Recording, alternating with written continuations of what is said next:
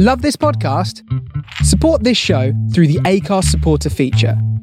It's up to you how much you give, and there's no regular commitment. Just hit the link in the show description to support now. Ready to pop the question? The jewelers at BlueNile.com have got sparkle down to a science with beautiful lab grown diamonds worthy of your most brilliant moments. Their lab grown diamonds are independently graded and guaranteed identical to natural diamonds, and they're ready to ship to your door. Go to BlueNile.com and use promo code LISTEN to get $50 off your purchase of $500 or more. That's code LISTEN at BlueNile.com for $50 off. BlueNile.com code LISTEN. Even when we're on a budget, we still deserve nice things. Quince is a place to scoop up stunning high end goods for 50 to 80% less than similar brands. They have buttery soft cashmere sweaters starting at $50, luxurious Italian leather bags, and so much more. Plus, Quince only works with factories that use safe, ethical, and responsible manufacturing. Get the high-end goods you'll love without the high price tag with Quince. Go to quince.com/style for free shipping and 365-day returns.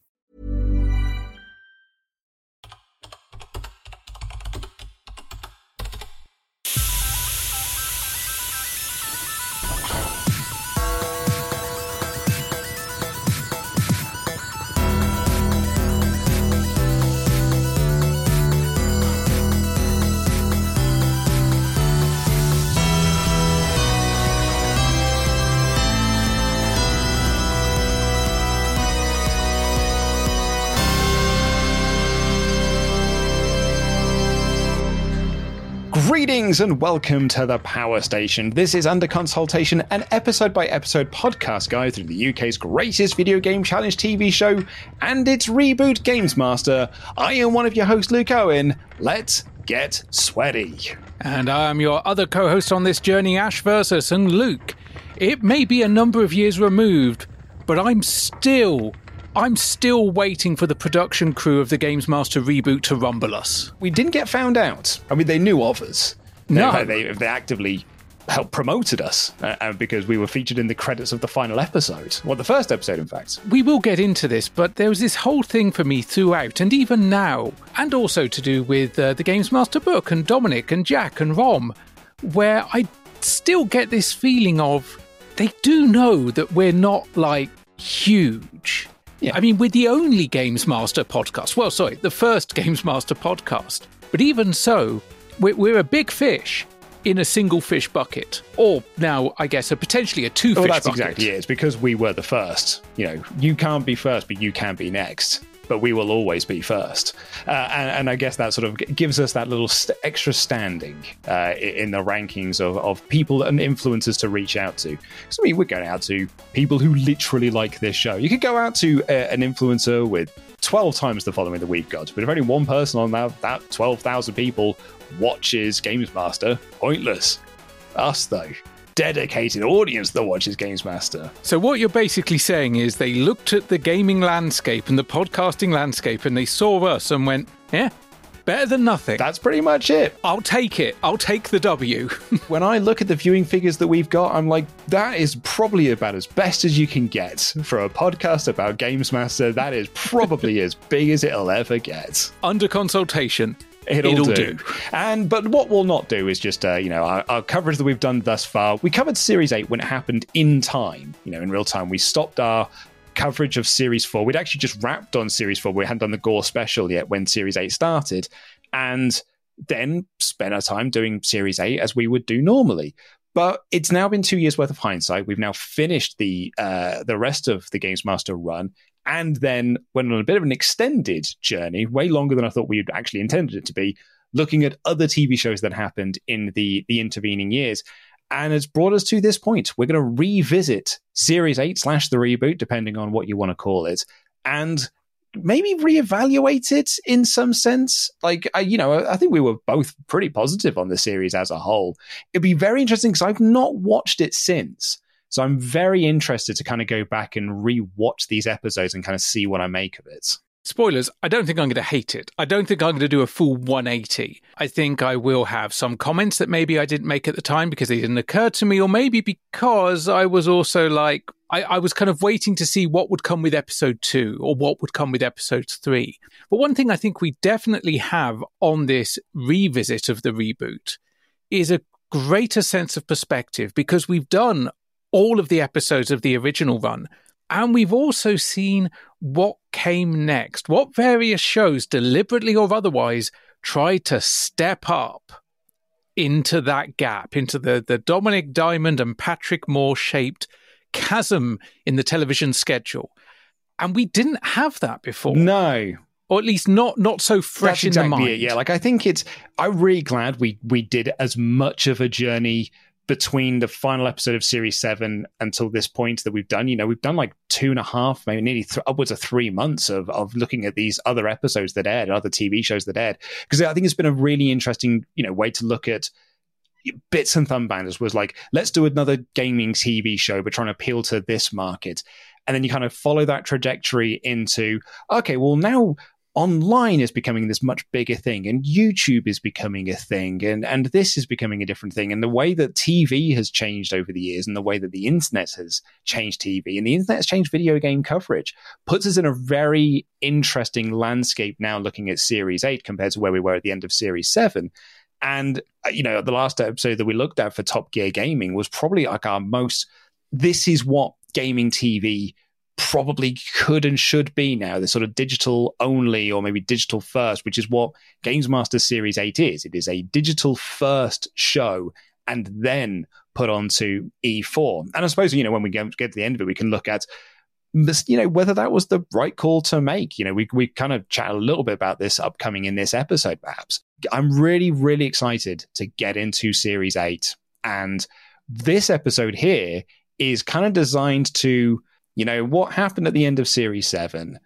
How did we get to this point? I mean, there were always rumblings of varying levels of accuracy that Games Master might come back. And of course, at some point, Future did buy the brand outright for what we have heard through the grapevine was a very low yeah, ball figure. Uh, the number that we've heard from from very reliable sources on this was like it was almost pitiful. in a wrestling parlance. It was sort of you know WWF buying WCW for you know only a handful of million dollars, despite the fact that the previous year it had generated m- hundreds of millions of dollars, like a yard sale type money. Uh, you know, Future picked up Games Master Four because they they were published in the magazine, so you know it kind of made sense for them to get it. I mean, I could have probably afforded it. You know, it was that, that kind, kind, of, of like yeah, I, I, mean, I was at the time it was sold. I was working in education, and you get paid terribly in education. And Dominik, and he's talked about this on on this very podcast before. This idea that they wanted to do a late night version of Games Master, that the pirate ship uh, era of Games Master of what Series Eight would have looked like, and it would have been much more of maybe a, a really leaned into that lad culture show and been very different from the the Games Master that Seven series been previous. But yeah, you're right. Like there had just been rumblings it's going to get rebooted, or this person's interested, future are looking for this, this person might be curious over here, but nothing ever really came of it. It just remained a magazine until that mag- magazine became uh, uh, out of publish. And it was it was actually it was the magazine that was carrying the name for so many years. I was buying Games Master magazine, not up until its dying day because I think I did stop when I sort of like I kind of lost interest in, in video games a little bit. But I was buying it well up into the sort of the, the mid to late, actually even like late 2000s, I think I was still buying Games Master magazine. It was not a magazine I bought with any regularity in its later years, but if I needed a magazine for a train journey, a plane journey, and I was looking at the video game magazines aisle and I'm like, well, there's Edge, you know, there's this, that, or the other. Retro Gamer was pretty much the only magazine I was buying with any regularity because, hey, I'm an old fart. It happens. Games Master would be one of those ones where I'd be like, yeah, let's get Games Master, let's get Edge because it's a bit more highbrow. And then I've got like, you know, maybe I'll get a classic rock magazine. And there we are. That's my in flight entertainment sorted if the uh, the in flight entertainment system breaks, which I've had happen twice on transatlantic flights. And it oh, fucking oh, sucks. That happened when I came back from Peru. That's a long ass flight. And it was an overnight one, and everyone else was asleep. I couldn't sleep. So I just sat there, just I listened to podcasts basically. Thankfully, I was in an era of podcasts; it was fine. But yeah, like I, I was buying Games Master magazine, uh, Retro Gamer, and official Nintendo magazine, but that was more based on uh, personalities because Gav Murphy uh, and Chris Scullion, people like that. So I was kind of buying based on people that I knew uh, and was like into their sort of their journalism style. But once the magazine died, that was it. Games Master was done and dusted until. Was that meant to cue me up? Yes. oh, right, yes. Until Saturday, the 6th of February, 2021, or thereabouts. That's when it came to our attention, uh, when we were tagged or messaged by a Twitter user and a guy who I believe was actually one of the people that used to um, tune into Dominik Diamond's Twitch streams, which is how he found us. Uh, Eurisco was the one that said, Look at this. And there it was on 4Sales, Channel 4 advertising going Games Master returns and they're looking for a brand partner. And it had a logo, it had some text, and it had an image of Patrick Stewart, which we have talked about far more than is probably necessary. But I still think at that point, it was a case of someone in the press department or the graphics department searched for the wrong Patrick. I'm pretty sure, like I haven't gone back to listen, um, but we, you know, maybe we'll splice something in here. I think we actually did a Google search ourselves. Like, what happens if you just Google Patrick Stewart?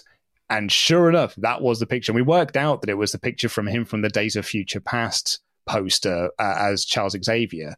And we were like, oh, okay, I think what's happened here is that someone has mistaken Stewart and Moore and got the wrong one on this this thing. You know, it's, it's quite funny. I think it's it's of a bit of lore really with the Games Master reboot that, that I quite enjoy. But it led to us, you know, having a chat, sort of saying each other, the you know, message back and forth, being like, "Well, this is quite exciting." And then I just said, "Should we do a podcast?" because we hadn't really figured this is something we would need to do when covering a TV show that hadn't been on the air for 20 plus years do we need to do a breaking podcast? And then, yeah, and we did. And let's just break down this press release a little because it just said four studios in E4 exploring rebooting the cultural phenomenon Games Master and are seeking a brand partner to help make the idea a reality. Now, here we sit in 2023. We know what got produced. We were there for part of it. We've talked with multiple people involved. And hey, guess what? We will again. And the show we got was mostly traditional Games Master with bits of Consolevania mixed in. Yeah, the review style is very video Gaiden. Like the way that Rab does his reviews and stuff, and there's more like you know the the colleague stuff and uh, educating Grado is very Consolevania in a way. Like so, yeah, so like Rab really does bring his flavor uh, to what was a traditional Games Master thing. But what's written here is very different from the show that we eventually got because this is a a, a, brand partner seeking advert bit of advertising that says the show is going to be five bold celebrities embarking on a gaming odyssey, but only one can go on to become the Games Master champion and take home the golden joystick. Singular. Yeah, exactly. well, it's team championships in a way. Yeah. Like it's a tournament based thing. And I don't know whether they would have to, like, you know, would get experts in or they would be partnered with someone. But, you know, this is the idea. Five celebrities are going to be in a tournament to crown the Golden Games Master joystick winner. Yeah, it says it's going to be an elimination based series over the three episodes. Now, it's interesting. They do say three episodes there. I still maintain we were once told more than three, but we can cover that when we get to it. Five will become one, and the winner will be crowned. So each week, someone would be eliminated, and it would come down to, I guess, the final three, and then one of those three would take the title in the final episode. And they go on to kind of list where the potential for branding is, and also the various social segments that could be included, including Meet the Gamer, Gaming Odyssey, not sure what that is, Games Master trailers. I'm going to guess that's basically video game trailers with the Games Master passing pithy comment. Speedruns, that would have been excellent. Uh, extended playthroughs, that would have also been excellent. Uh, release previews, tips from the Games Master. We had some personal experience with that. Consoletation zone. And gaming news. It's worth saying that we have screenshots of this as it was originally put up. When you look at it now, there is no Games Master logo and there is no picture of Patrick Stewart because I don't think they got permission for either of them. I also think as well because of the Patrick Stewart thing, and you know, like we talked about it on our podcast, it became the big thing about it. Like I remember news articles running this news story when it came out saying, and it looks like Patrick Stewart is confirmed to be the new games master. And the more that it got talked about, the quicker it got taken off. Because like it's either you're right, they didn't have permission to use those assets, or so many people were messaging them asking if Patrick Stewart was the new games master. They were like, Do you know what? Just take the fucking image down. Just take the image off because people are asking the wrong questions here. We're looking for brand partners, not input from people who aren't actually like who aren't going to pay us to make this. One thing I do want to just say about this whole press release and how it started to get out there is given when it broke and when it dropped, I think we were one of, if not the first kind of, I guess, media. And I'm using that in big Bucky O'Hare's because it's two guys podcasting about Games Master. We were the first, I think, media to tweet about it, to retweet about it. And when we did, we made sure we credited our source, Eurisco. And I'm looking at the rest of you, gaming press. There's a number of sites that took the lead off us, and none of them credited anyone. They certainly didn't know. I was disappointed. No, no, I mean, yeah, he was there first. We met him as well. We met him at the tapings. Yeah. Really, really nice guy and has not had the credit that he, that he deserves from, uh, you know, him getting this story out there because him telling us, I think, sort of spread it like wildfire. I'm sure we weren't the only people that he'd tagged. He put like IGN, you know, Video Game Chronicle, this, that, and the other. And it was people who ran with it, but not many credited him for it. But we were like among the first people to talk about it at length or any great, you know, depth or anything, uh, based on what was written online. Because we put the podcast out the same day that Eurisco, actually within a couple of hours of Eurisco tagging us on Twitter, we'd put out a podcast that was that was talking about this. It's the quickest edit I've ever done. I know, yeah. And we just content edit, bang, throw it up there, and let's see what happens. So yeah, it was quite a wild time. Uh, but even then, we sort of sat there being like, there's no guarantee that this is going to happen. This because it doesn't happen. It literally says here, if if commissioned, this is what it will be. And the only way this is going to get commissioned is if we get a brand partner on it. And then they did. So, game over. We can go home. That's it. We're done. Although it turns like we won't actually get that you know announcement of who that brand partner is until a bit later on in the timeline. Uh, but clearly behind the scenes, they got a brand partner because we then started getting uh, messages from people, and I will say here what we thought were claiming to be part of the Games Master production team. I don't know if Kian will listen to this, but when we first got a message from Kian, I messaged you kind of going, Is this for real? Like, like we thought, is someone winding us up? Is this a hoax? Is this someone trying to pull a fast one?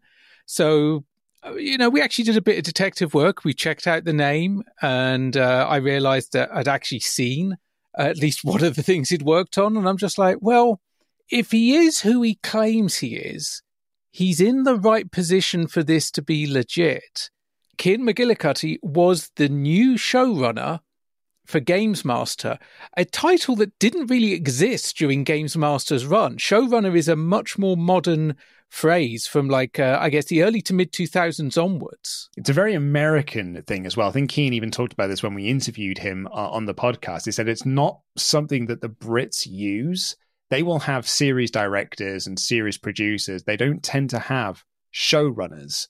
So he was kind of like very unique in in that aspect. The only other time I think I've seen it really used is for Doctor Who, because also that did have quite an international audience. Therefore, whilst they may have had various different producer titles or whatever titles, they were also the showrunners. Russell T Davies, both then and now, is the showrunner.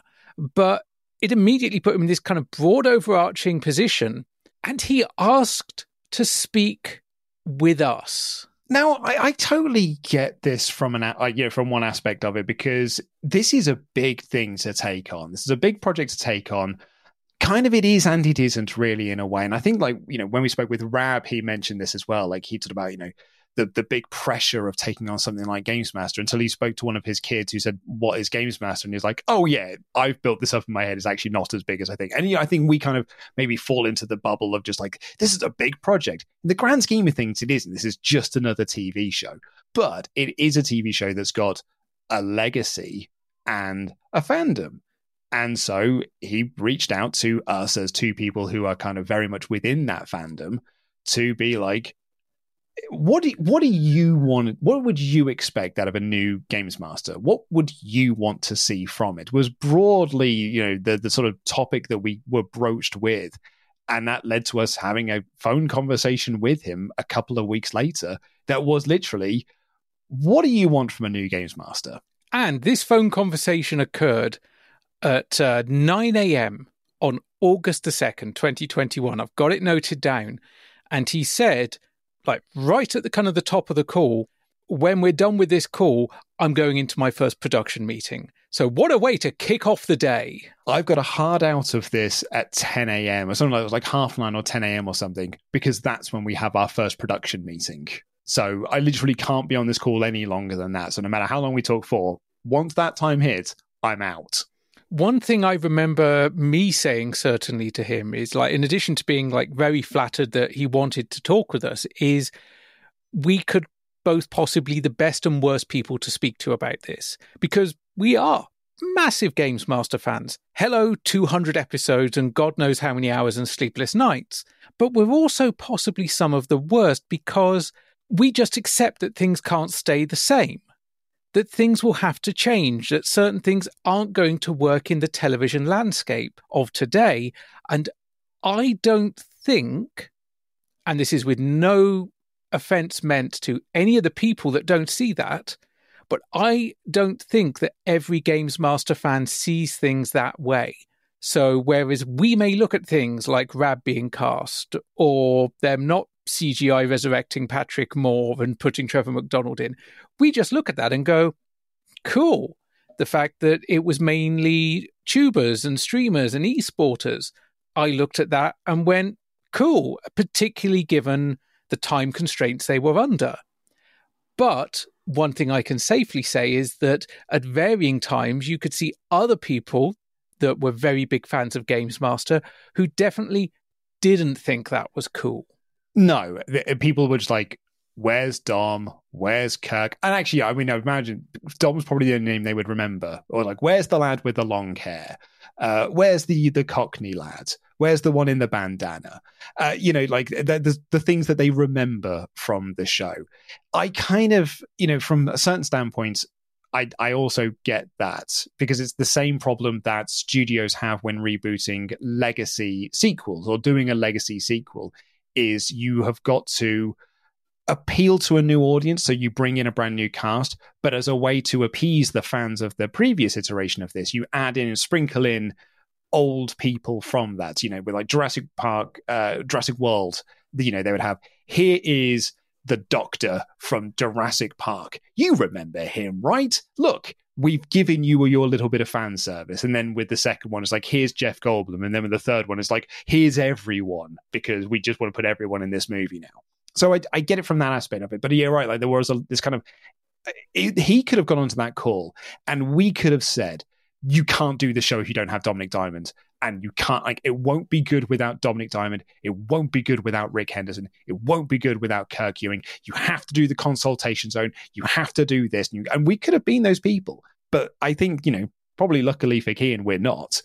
And we were like, dude, it's your show here's what I like about Games Master. Here's the thing that I like about this show and this format. And here's some things you could possibly do in a new version of that. I mean, we did definitely say you should absolutely reach out and talk to A, B, and C, to Dom, to Rick, to Kirk, to whoever. You should reach out to the old guard. They may not be interested, but you should talk to them because we'd be idiots not to say that. And he'd have been an idiot not to have listened either. And like really, realistically, and knowing Kian as you know as we do now, it would have been on his list of things that he should do. Taking on this project would be, I've also got to speak to these people. And when it came to the idea of like names to throw out that could host a new version of Games Master that weren't part of the old guard, I mean, I certainly looked towards people I was watching at that point on YouTube. And even though technically I, of course, realized there is kind of a publishing house uh, conflict of interest, shall we say, but I held up outside Xbox. A friend of the podcast, Mike, wasn't a friend of the podcast at that point, was just a guy who I saw on the screen. Him, Andy, Jane, that entire crew. I was just like, look at how these guys work together. Look at how they're a team. And that was one of the things I held up. I think we uh, we did spitball some various ideas on settings. I actually can't remember any of that, but it definitely came no. up. No, if I remember the conversation as uh, you know correctly, I'm pretty sure both of us would have said you can't do the consoletation zone and we would probably would have brought up the fact it's not in the show post series four. It's not as integral to the show as you know nostalgia might have you believe. But also, you don't need it now. Like I don't know how you would do it now because the internet exists and you, there's no there's not really cheats or things like in in these sorts of games at the moment. So I think we'd have had the conversation of like of the things to cut that'll probably be the one of the things I'd have cut. And then ironically, it was one of the things they were bringing back before they cut it again. I remember one of the conversations we had about the consoletation zone, and it was about how could the consoletation zone be about something other than specific game hints? Because I said, you know, a lot of people are fishing down old consoles out of the loft, you know, because of course we'd had the pandemic. Retro gaming became a massive thing during the pandemic. The whole question of, you know, I've got my old Sega Mega Drive how do I hook it up to my 4K TV? That to me, for the layperson, is a consoletation zone subject because they might just go to Amazon and buy the cheapest HDMI converter and then they'll just give up because the latency, the tearing, the colors are gone. That to me was where the consoletation zone potentially had some life, is being about video games, but not just this is the Konami code. Make it a bit more you want to play your NES on your new Sony TV. Right. Here's the cable you want or the type of cable. Here are the options. You know, that kind of thing. It would have been a bit more niche, but it would have been a way for the consoletation zone to live. And I suppose we'll probably get into this when we talk about the, the show itself, when we, you know, in the next few weeks and stuff. But the what it ended up being, you know, me and Ash filmed some stuff for it as we've documented on this podcast before, but it kind of ends up just being just ask any question you want. Life advice was sort of like, you know, the, the thing I asked about, you know, parenting because I'd just become a dad. And I think you asked about doing a podcast about Games Master and, you know, what else can I do with my life? That's kind of the, the we're going down the sort of jokey aspect of it. I totally get why they cut it. I totally get why they didn't bother using it in the show in the end. Although I'd have loved to have been eviscerated by Sir Trevor. That would have been great. yeah, that's it. It would have just been Big Trev having a bit of laugh, you know, just poking fun at people, and then it is a little bit of sort of like you know punching down perhaps, but it was done. It probably was done in a very tongue in cheek style. But I, I think it's probably for the best that they cut that bit. Now, Kian wasn't the only person in production we spoke to. Uh, sometime later in September, we did speak to one of the producers on Games Master, Ben, who wanted to talk with us uh, I think actually just a bit more about the show, kind of go into a bit more the nitty gritty on various ideas they were having. Again, it was really weird to be asked that, but also wanted to talk to us about maybe being on the show. That's it, yeah. I think that's kind of a story we can get into when we talk a bit more about our experiences on set, which I guess we'll get into when we go over the episodes and reach the challenges we saw being filmed. I do remember, just because it links back into the, the consoletation zone conversation we had, he did ask about like you know are there any tips from games that you would ask in a consoletation zone thing? And i was playing symphony of the night at the time because of course i was. And i remember speaking to him specifically about a moment that i just reached and be like so yeah i'd probably ask something around that. And he was like okay i'll have a little google around and see what the you know the answer is to your problem there. Um, almost like a, my own personal consoletation zone. But uh, they, clearly still at that point there was consideration at the consoletation zone would be about gaming tips. And just something that still shocks me up until this day, other than the fact that they never found us out, is the fact that at no point from initial contact uh, with Kian to Ben to talking with the various hosts and challengers to getting access to press copies of the show no point were we asked to sign an agreement or an NDA. The trust they put into us was yeah. astounding. Like, I've had to sign NDAs for way less. Yeah, it's handshake agreements, I think. And I think that actually just speaks to how unimportant Games Master really is in the grand scheme of things. No, it's because we're trustworthy, Luke. No, it, it, I think it's probably more just that this is not that big of a deal. No, no, no, no, no. We're definitely trustworthy, Luke. we just had a handshake agreement with them. Was like, oh, we're not going to say anything. But they didn't, I don't think they really said that in the calls. I was like, oh, don't you know, don't say anything else on the podcast. I think it was just sort of like as an understood thing. But again, like lucky that it was us because it could have been some absolute tools that just like you know recorded the conversation that we had with Kian and just put out on a podcast because they didn't ask us not to. So I guess more or less that brings us to the end of the of the pre-production phase of Games Master because they've been out, they found a brand partner, they found a showrunner, they found a crew, they're in the process of finding and casting their hosts. And so now we move on to kind of the active production timeline.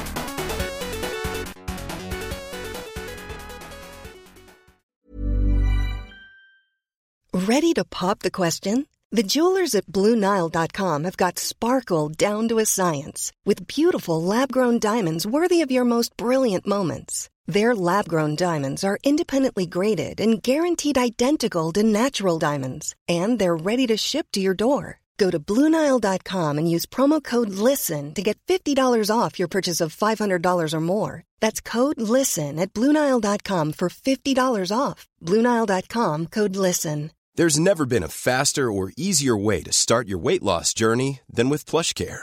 PlushCare accepts most insurance plans and gives you online access to board-certified physicians who can prescribe FDA-approved weight loss medications like Wegovy and Zepbound for those who qualify. Take charge of your health and speak with a board-certified physician about a weight loss plan that's right for you. Get started today at plushcare.com slash weight loss. That's plushcare.com slash weight loss. plushcare.com slash weight loss. I'm Sandra, and I'm just the professional your small business was looking for. But you didn't hire me because you didn't use LinkedIn jobs. LinkedIn has professionals you can't find anywhere else, including those who aren't actively looking for a new job but might be open to the perfect role, like me.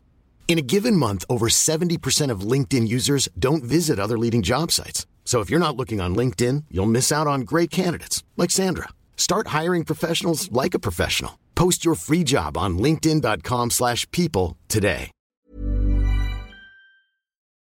In days of old, warriors battled to become the ultimate champion.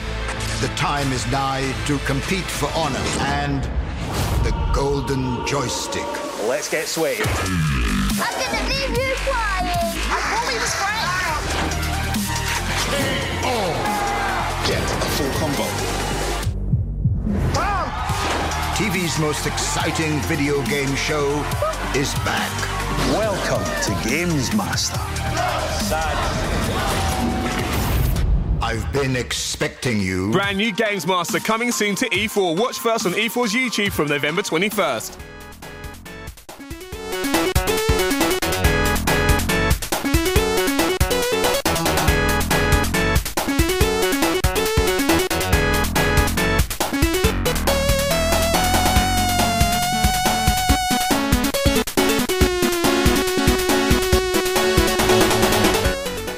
Know, we could go through the timeline as, as we know it, but perhaps the best way to get the best look at this timeline and the production of the Games Master reboot or Series 8, depending on what you want to call it, is by speaking to someone who was there fairly early doors in the process and one of the co hosts of the show, the lead commentator, Frankie Ward, returns to Under Consoletation. Welcome back, Frankie.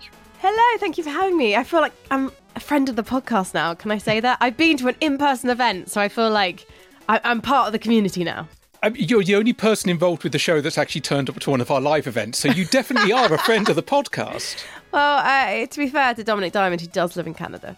Yeah, and, Yeah, and yeah. Rab, Rab's in Scotland, which is kind of like Canada. They're both cold and slightly inhospitable. Yeah, and Ty's more talented than both of us, so he's just busy. He's just busy being a social butterfly.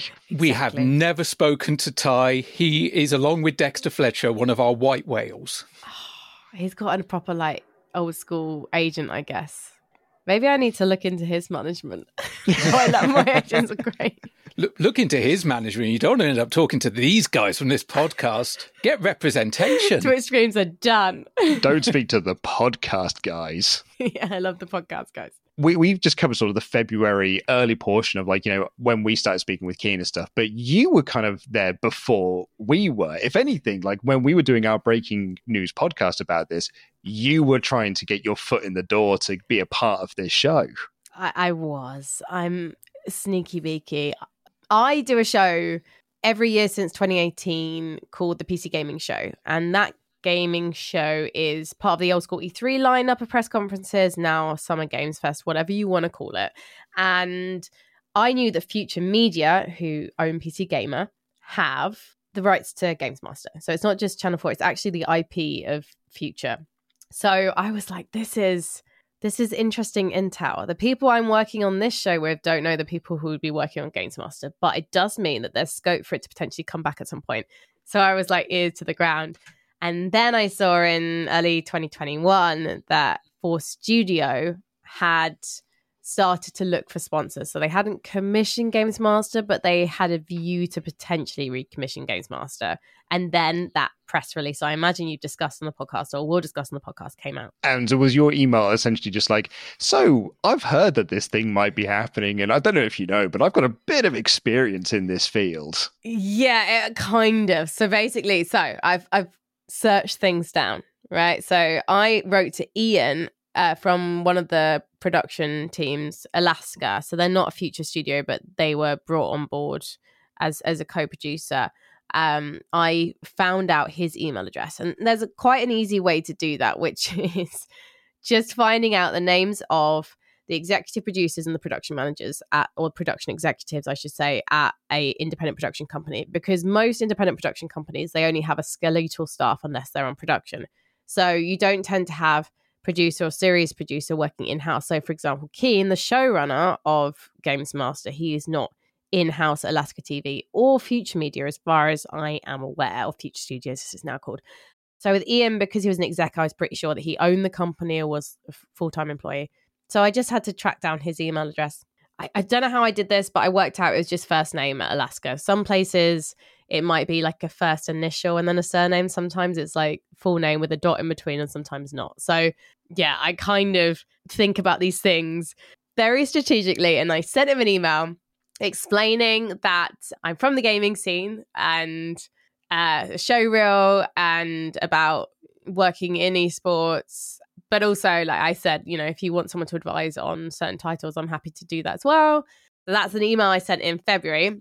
And then i sent one in march to um, the head of 4Studio. Again email wizard worked out what his email was emailed him and he replied Tough for reaching out. Nice to email meet you. We don't have the green light for Great Games Master yet, so we're looking for a brand partner to with slash fund it. But as we do, we'll be working with our production partners to help bring it to life.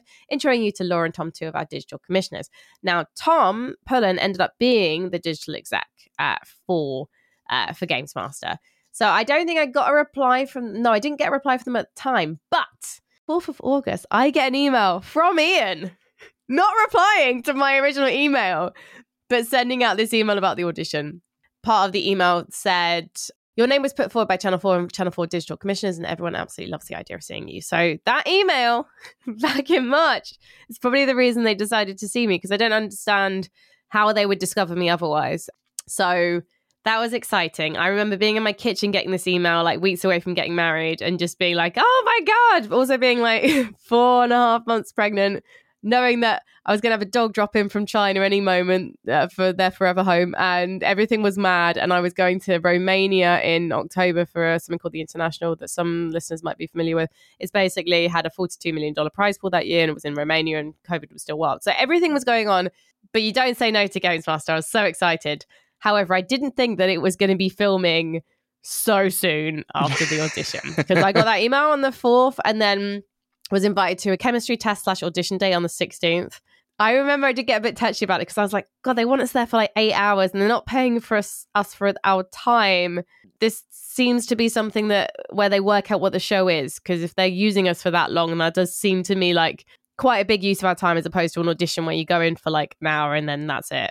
So I do remember at the time being, this is cheeky, but obviously I'm absolutely fine with it because I got to do the show. But um, that was my only reservation was like, what's what's going on with this audition if if we are there for like eight to ten hours? I'm trying to think, uh, and I think Ash has actually used this as a uh, a quote before on the show. But there's something about like you've used before that the shy boy doesn't get the something. It's an expression I got from my partner, which is shy kids don't get sweets. That's the mm. one. And I was just thinking then because you were talking about like basically you got your you know the the gig here because you were like I'm doing this and you put yourself out there. So it's a, I was thinking it's a good lesson for anyone listening to this. If you want something, just ask. Just ask people and you might get it. I'd say I don't normally get things when I ask for them, but actually when I think about it, when it came to esports hosting and things like that, I got made redundant from my producer job at Twitch and I'd done a couple of things part time and I had a reel. So I just sent it off and emailed people and asked if they'd use me. And then I got a couple of opportunities and it kind of went from there. So yeah, asking for things, but being prepared, being prepared to show that you're ready when you ask for those things. I think that really, really helps. So, other than being a bit cheeky, you go down for this audition day, uh, which also is a bit of a workshop day to work out what the show is, which I think really shows because in that initial press release, their thing was like over three episodes, five celebrities will whittle down to one. And they're talking about having reviews and behind the scenes on the games and a whole bunch of stuff that just never happened at all. How did you find that first day? Who did you meet? Who did you you work against? So I don't know if I'm allowed to to say who was there or anything like that. I don't think it's a secret, but I don't I don't know what the etiquette is. But I will say there were meant to be four lead hosts who we auditioned with. Um, only three ended up coming because I think someone was up doing Edinburgh and didn't want to fly down for the day. Understandable because obviously Edinburgh Festival runs from right at the end of July up until August bank holiday, pretty much. So, you know, that's where your comedians are going to be. I think I know who that was. yeah, yeah, I, I, think I know too. Um, there were three like really different hosts. You could see that they were trying to work things out.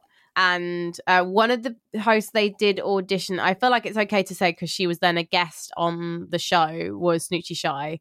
So Snoochie and Rab being really, really different. And, and Snoochie is so talented and she's like bang on the money for E4 as well. But when Rab came in, he really understood Games Master, whereas Snoochie came in and she was like, I don't really play games, even though actually she does because she made some jokes on the show about like, you know, playing like on the Switch and stuff. So like Snoochie is totally a gamer. It's just that I think Rab's knowledge was a bit more diverse. And I think because Rab was going to be writing a lot of the show, uh, that was that kind of breadth was really really important, and I think that's one of the reasons why he did make some like really like near the knuckle jokes, politically correct, but near the knuckle jokes, you know, in, including one line about James Corden thrusting.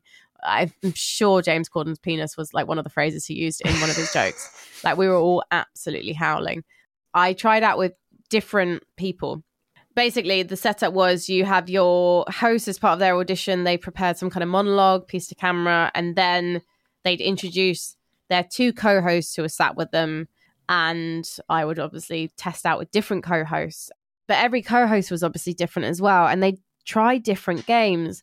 The oddest one was commentating doing Spider-Man and it was the Miles Morales tutorial which is just like web slinging around the room and yeah. I remember being like, I can't commentate this. And so the host and, and co host who were part of that trio, those two, like, obviously got on really well and I think knew each other quite well as well. So the two of them kind of were just like chatting.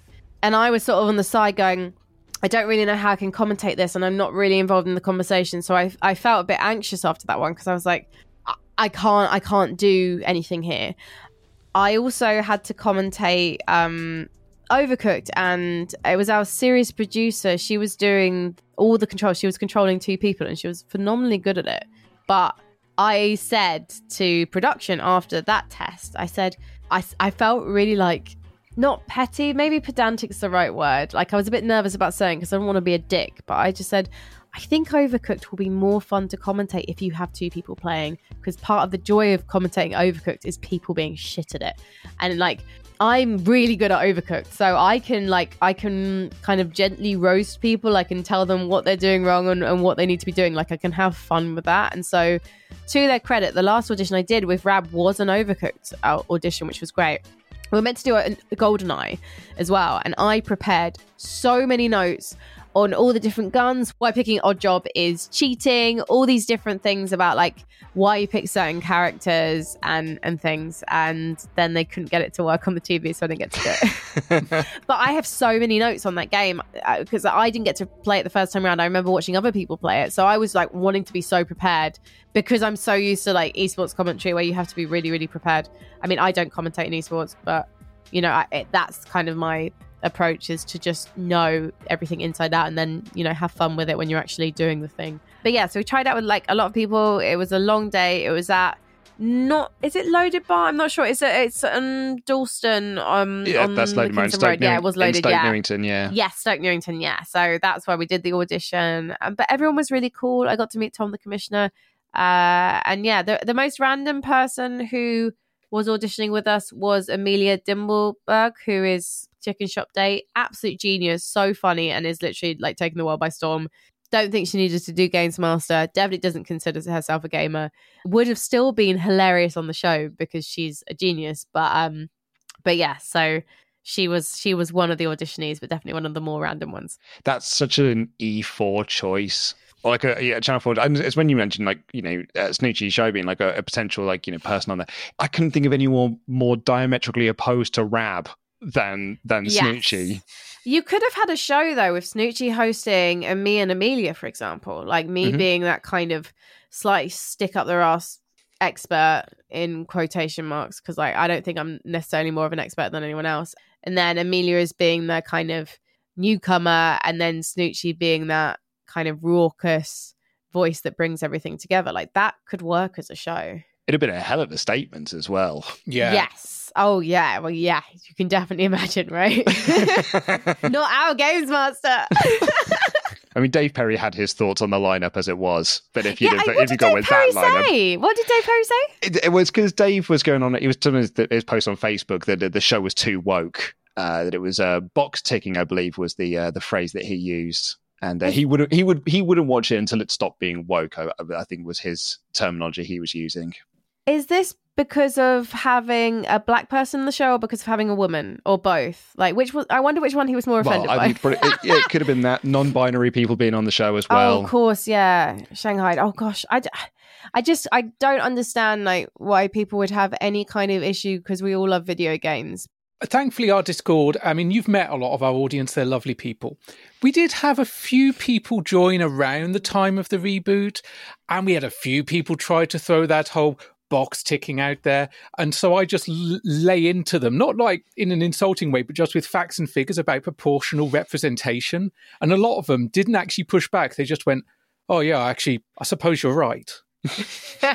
Good. I was overjoyed because I was ready for them to storm off or just start dropping swear words, but it was actually nice to go, no, look, there are a percentage of gamers that are non binary. Having one non binary games player probably isn't accurate enough proportional representation, but it's a start. I think there are more women who play video games than men who wear bandanas playing video games. I'm just saying. I'm just saying, Dave Perry. I've not seen the if you're listening charts, to this. but- Yeah. I have been to so many gaming lands around the world and esports events, and maybe I've seen like one, two pe- people in a bandana, but I've Mhm. never seen someone commentate in a bandana. Maybe that was a 1990s thing. I was going through the Rllmuk forums that had like the the thread about Games Master and they were sort of like charting, you know, the people post this, that, and the other, and like people doing their updates and whatnot. And someone posted up Dave Perry's Facebook thing about like, you know, his thoughts on the show and like, you know, when the show was good. And the image that he used, very Dave Perry, was from season three. So it's him and Dexter Fletcher. But the hilarious thing is, and I don't think anyone will knows this but me, it's an image that I'd made to promote an episode. It's from a Christmas episode because it's the way that I always do our images to plug episodes. And I was like, oh, he saved that from our Twitter profile. So he listens. I don't know if he listens, but he certainly knows of us because I Yeah. think he's he's certainly like not interacted with our tweets or anything like that, but he is certainly he knows of us. I mean, I basically was like a pregnant Dexter Fletcher in my outfit and with my we hair. thought it was a tribute. We said as much. I've decided it was now. Um, it was actually because I didn't have anything to wear. I think I told that story before. But, you know, moving from people that might wear bandanas to people that wear two hats. How was meeting Rab for the first time and what were your initial impressions? So I do really remember meeting Rab. Obviously, I remember meeting him in the room. I sat down and I introduced myself, and he said, "I know who you are," which is a great way to, you know, make me like you.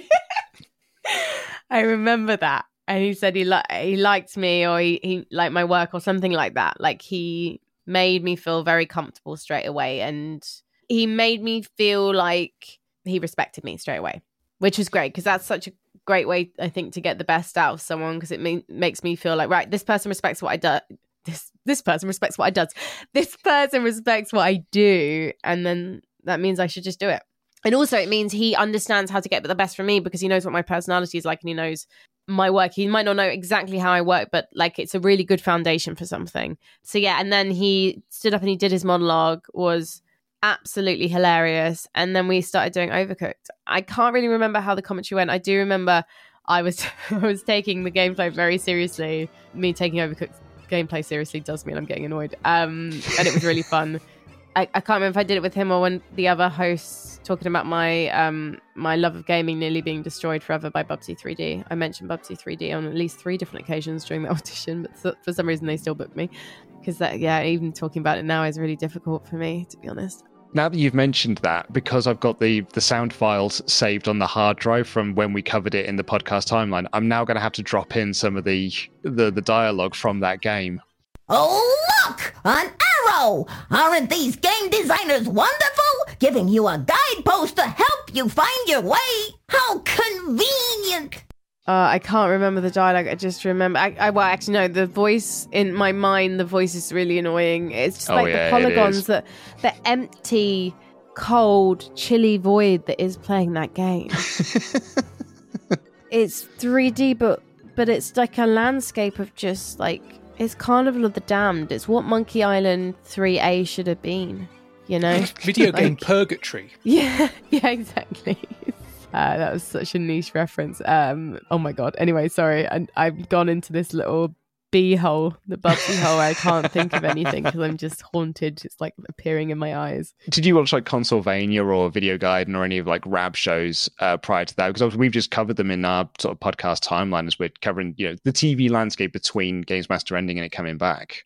I hadn't. I'd heard of Consolevania. That's why I feel really guilty that I wasn't like engaging with that kind of content. I think because so much of my life has been esports focused for the last few years as well. And so when it came to reading reviews and stuff like that, I read the Guardian, IGN, GameSpot type of thing, and just kind of flick through and just see the reviews of things I'm interested in and things like that. So I hadn't really engaged with much gaming stuff on YouTube. I think also because I've been working for Twitch as well. So I was just like everything was Mm. Twitch and Twitch streamer related. So obviously once once I'd met Rab and stuff like that, I kind of find out more about those things. And I think it's really beautiful how that style of making content was enveloped into the Games Master reboot because I think that's one of the things that sets it apart obviously from from old Games Master.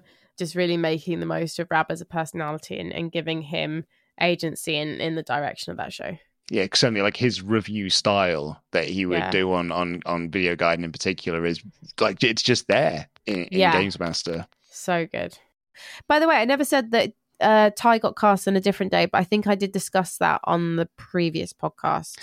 I think so, yeah. So he wasn't there on the same audition day as you. No, exactly, and that's why I, d- I don't know if it made it into the show, but I think it did at one point. Um, we had a running joke when we were filming anyway about the fact that Ty had beaten Rab like 7 1 on the audition day. That was kind of something we joked about all the time. Um, but as soon as it was between Ty and Shenpai, who was in the challenge, the face off against MC Fixer, and they're both mates of mine. Uh, she was incredible, to be honest, and like v- very nearly was cast. Like, I don't even know how they decided because both of them were fantastic and worked really well with us. I think Ty had more screen experience, and there was also something about Ty when he walked into the room uh, where it just felt right straight away. As soon as I started asking him about uh, what jobs he does in in Grand Theft Auto, which I know is a story I've told before, like we just knew. Um, as soon as he said, "What job don't I do?" and then when he left the room, we all looked at each other and we was just like, "That was magic." So how long were you left before you found out that things were moving forward and that you were involved? I, I, it was an email, I think, and I remember actually, yeah, I remember being on the corner towards my house and getting this email. Hello, Frankie. Thanks again for coming down to the GM auditions. This was on the 24th of August. Sorry I wasn't there in person, but saw the videos, which I really enjoyed. Wanted to follow up with you and start introing you here to the co exec, John, and the director, Kian, who you met at the auditions. So I didn't know, I didn't know that I'd been cast. And then, yeah, and then John Farrar, who is just, oh, what a lovely man. So he's the exec from Future uh, Studios was like uh Luton. Yeah, and then like on the 26th, um I got an email from Tammy, the production manager, and she was like, I need to chat th- fun, about fun things like logistics and fees for the series when I go through an agent, blah, blah, blah. And I was like, fuck, I've been cast then. what the fuck? um, so yeah, I didn't even know what the role was or anything. And then I was like, um, yeah, just like finding out and stuff. And then um, Tammy was communicating for Emily, the series producer I mentioned earlier, the overcooked expert. She needed to get in touch with me about filming some VTs. So we started filming the VTs in September. So I think maybe around the 14th of September, middle of September, we filmed the bouncing bum bums, you know, the interviews with the kids to create that kids video game um, that Rab then joyfully slags off in that VT of him on the park bench. When I say video, by the way, uh, VT videotape basically literally just means a video inserted into a studio show. Yeah, that was the first thing we filmed in the morning. Then in the afternoon, we filmed the green screen um, video gameplay what did we call it? Was it Chums? No, it wasn't. It was it Chums? Oh no, that's SMTV. Colleagues. It was called Colleagues. It was called Colleagues. I I loved filming that in the afternoon. And then I think it was maybe it was a couple of days later that we did the armor like um testing shoot. And that was originally it was about like testing out the different armor and I was kind of on site and almost like hosting these challenges. And there was one challenge they cut out which was like uh yeah, they didn't have a camouflage one in the final one. They had the assault course and then they had the like protection thing where we were throwing the Satsumas, which was the last thing we filmed that day. Um, but there was also like a mission to like hide, but I don't think it quite worked in the context of the VT. And then the VT sort of the message of the VT changed in post, so then it kind of had a bit more of that kind of feminist slant on it. So it wasn't actually originally intended as that, or at least that kind of focused on that women being made to like wear you know, mm. next to nothing and then still be, you know, protected in battle type of theme. So yeah, that kind of changed. Emily wrote a really great voiceover for me that I kind of I think I changed two words on it and that's literally it. Like she wrote that. She was great. Um but yeah, that definitely changed from the original plan. Was that also your first time meeting Grado? He was there at the audition day. So Grado, ah. I should have mentioned that ah. earlier. Grado was at the original audition day and I thought he was an absolute hoot. So when I heard he was going to be there on that day, I was delighted. He's so great. We were, I mean, sat basically on dodgy old sofas on this, you know, the pursuits center, whatever it's called, uh, where, you know, everyone gets muddy and does team building things and pretends they're in the military. Um, we were there for ages actually, like, and it was really nice getting to know Grado a bit better and obviously Rab and, and Ty as well. So that was actually like a really, really fun day even even if it was I wasn't always sure what, what we were kind of aiming for with the end product. Um, and so I think what we ended up with was really was really really good, and it was amazing. Like seeing like Rab in the Big Daddy cosplay costume, which the production team sort of bought from a guy, and um, he didn't want it back, so Rab could do whatever he wanted in that costume. It was really cool as well, just to kind of see um the creativity from Rab as well, like and just in terms of like what he was doing, you know, like in terms of the agent on the phone and things like that. That's obviously not scripted. That's just him making up things as we went along, which was really fun. One thing I actually I did want to ask because it was something you mentioned earlier, um, and I thought I'd, I'd, try and pick up on this now. You said that they were filming it way sooner than you thought. Were you under the impression it was going to be like filmed in 2022, or were you told it was going to be 2022? Or was like, what was your thought process behind this? Won't be filmed in 2021, surely. I had no idea what the timescale was going to be. I think actually maybe it wasn't that it was going to be filmed so soon. Maybe it was the fact that I knew very early on, once it had been cast, that they were trying to release it like October, November time. So that to me was a very tight time frame.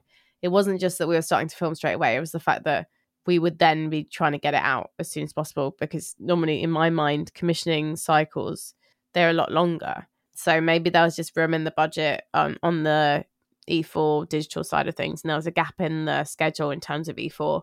So that's maybe why they were trying to get it out so quickly. There must have been some money that was freed up somewhere, um, and it was very last minute, and they needed to spend it, or you know, not get that budget the following year or something like that. I'm not really sure why it was so fast, but yeah, I think I expected us to be filming maybe end of September, or like have a little bit of time as opposed to literally being cast and filming like two weeks later. It might have been a sponsorship thing because I, yeah. um, the show that I did last year on, on one of our channels, we were going to delay it and just like, d- you know, air it sort of like October and have it run through into January, February. And was like, no, the sponsor needs it to be done by the end of December because that's yeah. when the spot that like then they get a new sponsorship stuff and then we could do something else in January. So we were like, oh cool, we've got to start filming this next week then because otherwise this ain't going out in time. Yes. Yeah, and I imagine Meta is probably one of the more demanding sponsors. I mean all sponsors are fairly demanding, but Meta Quest, that was the specific sponsor. Um probably wanted to get out before Christmas, I imagine.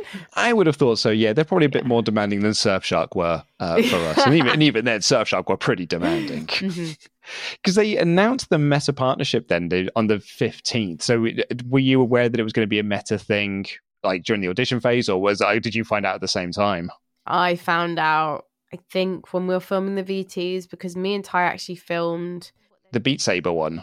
Um, not the Beat Saber one. No. So yeah, I definitely found out the meta involved because of the fact that there was the Beat Saber challenge, right? That that therefore is the product placement. But me and Ty filmed uh, a load of different sort of stings almost. I can't remember the technical term for them, but they're the pre rolls for each part of the show. You know, mm. uh, Games Master is sponsored by MetaQuest. So I did some voiceover for that when we were actually like on site in the studio records, just in case that they were used. And then in the end, they refilmed everything that me and Ty did with models. Ah, uh, so yeah, um, that was that was fine. You know, I I got paid I think for that studio day of turning up, so it's not the end of the world. Yeah, I I can't really remember when I found out. They did give me a quest too though at the stu- one of the studio days, so that was cool. Finally got to play Beat Saber myself. I haven't used it since, but I'm I'm intending to at some point. I need to have Christmas here in my house where we can use it. Were you any good at it? Um, I was quite good. Yeah, I'm really, I'm, I would say I'm really good at rhythm games. I'm good at, you know, Just Dance. I'm good at Dance Dance Revolution and things like that. So if there's instructions and there's music to it, then I'm good. Not quite so good at um Hi-Fi Rush. I'm okay at Hi-Fi Rush, which is game that came out early this year, the rhythm combat game. But I think that's because I don't really like Hi-Fi Rush that much.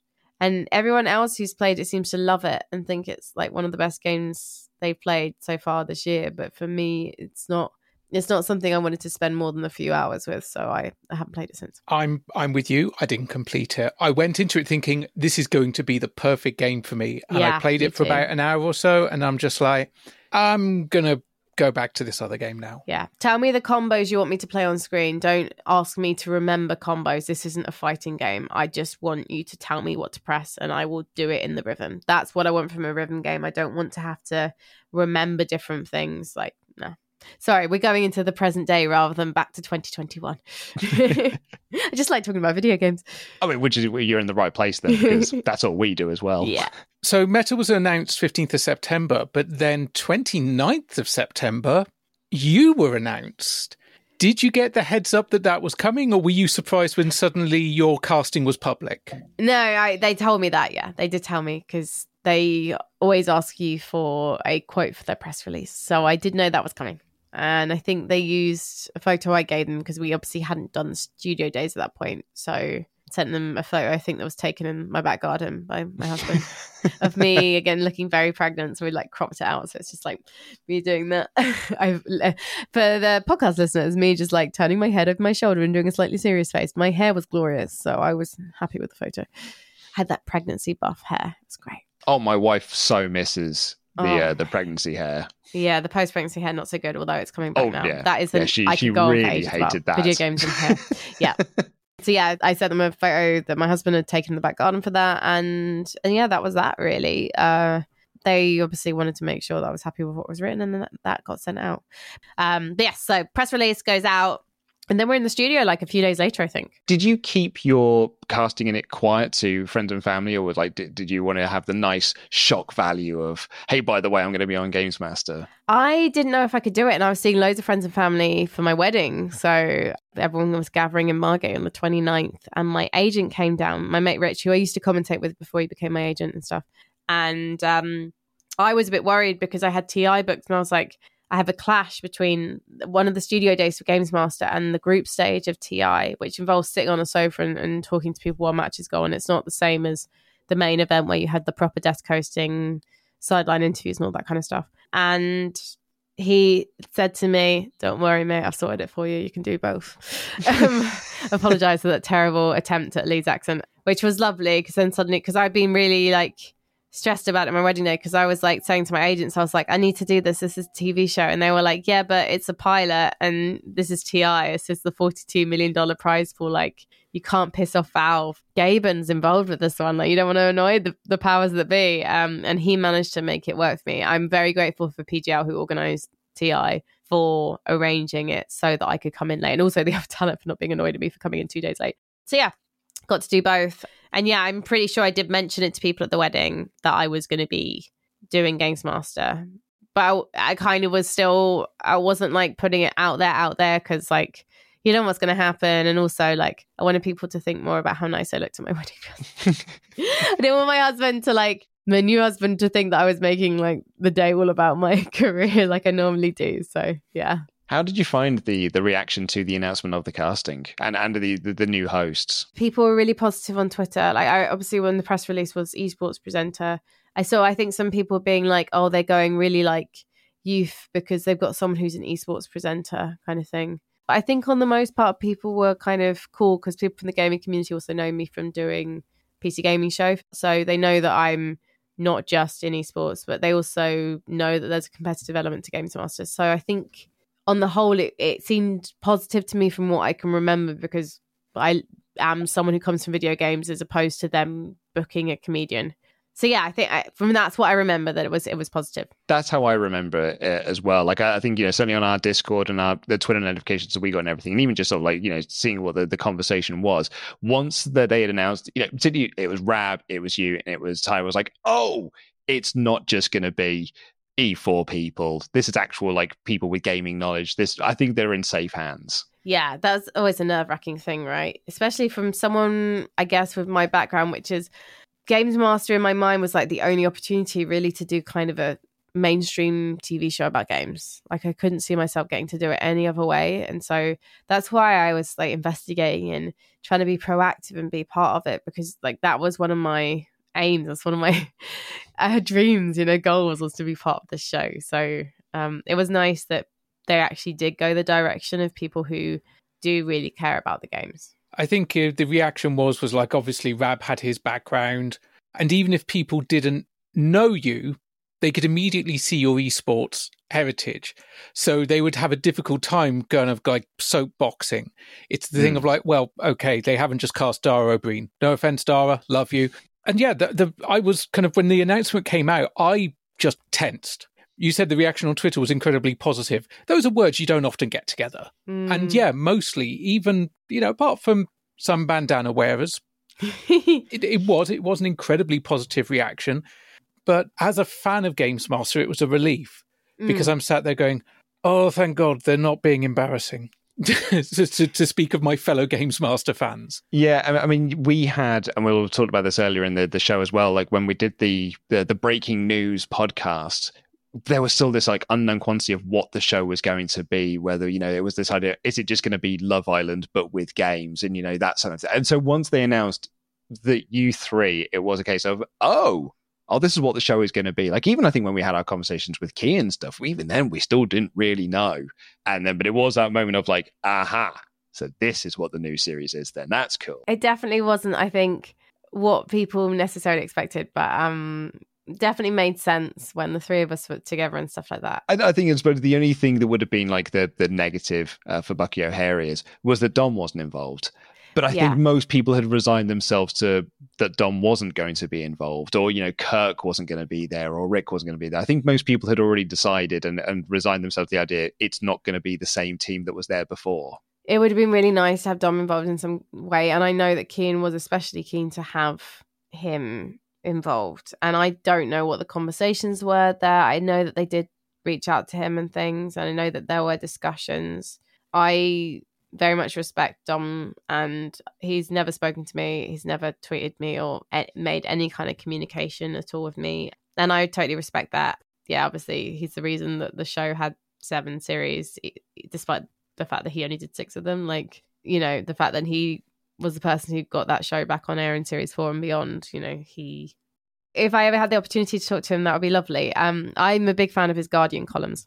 I think they're such beautiful pieces on what it's like to not only be a, a gamer but to be raising a gamer. And i think there's a show in that to be honest. I think i think there's a show for Dominik to do um, and maybe it's something that's a bit more introspective and is much more focused on him rather than him presenting some kind of game show about kids playing video games. Because i think when you watch like the latest series of games master they they are about dom. And it's be interesting to know who that guy is now I'm just like I'm spitballing about the show that I want to see from Dom, but I, I'd be I'd love to see him doing doing a TV show. I had similar thoughts. I was thinking like Mortimer and Whitehouse gone fishing, but with Dominik Diamond. Yeah. So, sure, they're going fishing or they're playing video games, but that's only really a framing device to talking about life, health, Yeah. Yeah. mortality. Particularly with the, the the health issues that he's had over the the most recent months as well, going blind in one of his eyes and things like that. They probably would have some yeah, a fair amount to talk about. It'll be yeah, it'll be a really it would be an interesting show, and I think it would be a different approach to kind of let's plays, companion let's plays that you see on the likes of Twitch and YouTube and stuff. So the production days, the filming days,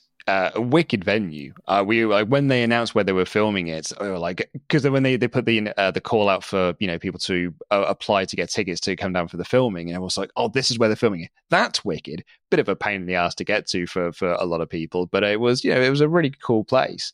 How did you find the the three filming days? Really cool. I mean, this is a lovely thing about working on a TV show as opposed to an esports production.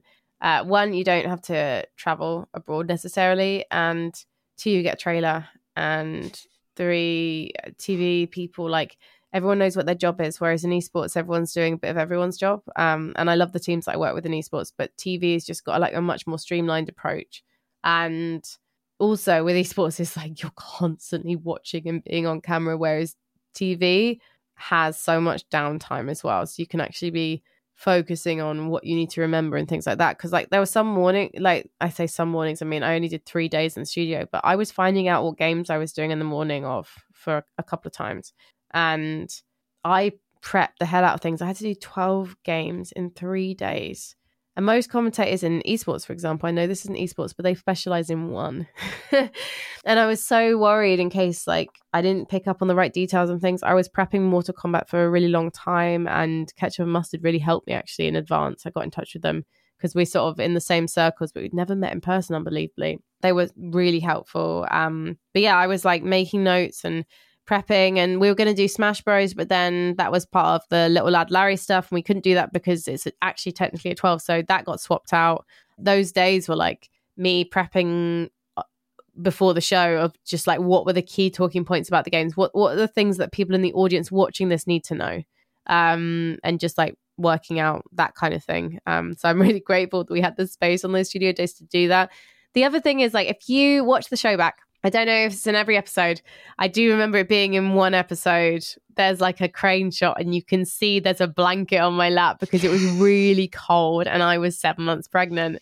And um, I love floor managers. Floor managers are my favorite people to work with, whether it's like TV, not that I'm doing many productions, obviously, of that ilk, that style of crew, and then the kind of esports crews. Like, floor managers are just like alongside makeup artists because I spend a lot of time with them too. They are my favorite people on production.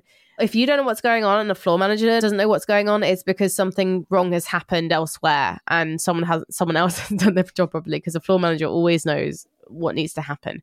They're the ones who get you from A to B. And the floor managers on Games Master, obviously, they're looking after you guys in the audience, and they were being very kind to me and making sure that I was warm enough and had tea and just, yeah, absolute diamonds. I mean, every single person who watched on that show was absolutely brilliant.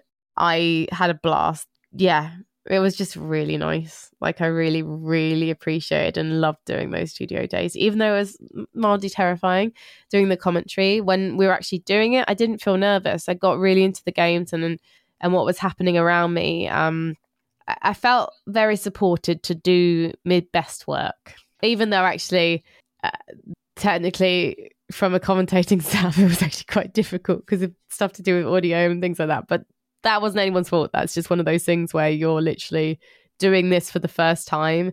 So no one knows quite how it's going to work. And I only got to commentate one thing before we actually, the audience came in. We did, like, I did a, a test commentary of like Tekken on the first day. And Tekken, we were not meant to be doing at that point, by the way. That actually got added on the last day of shooting.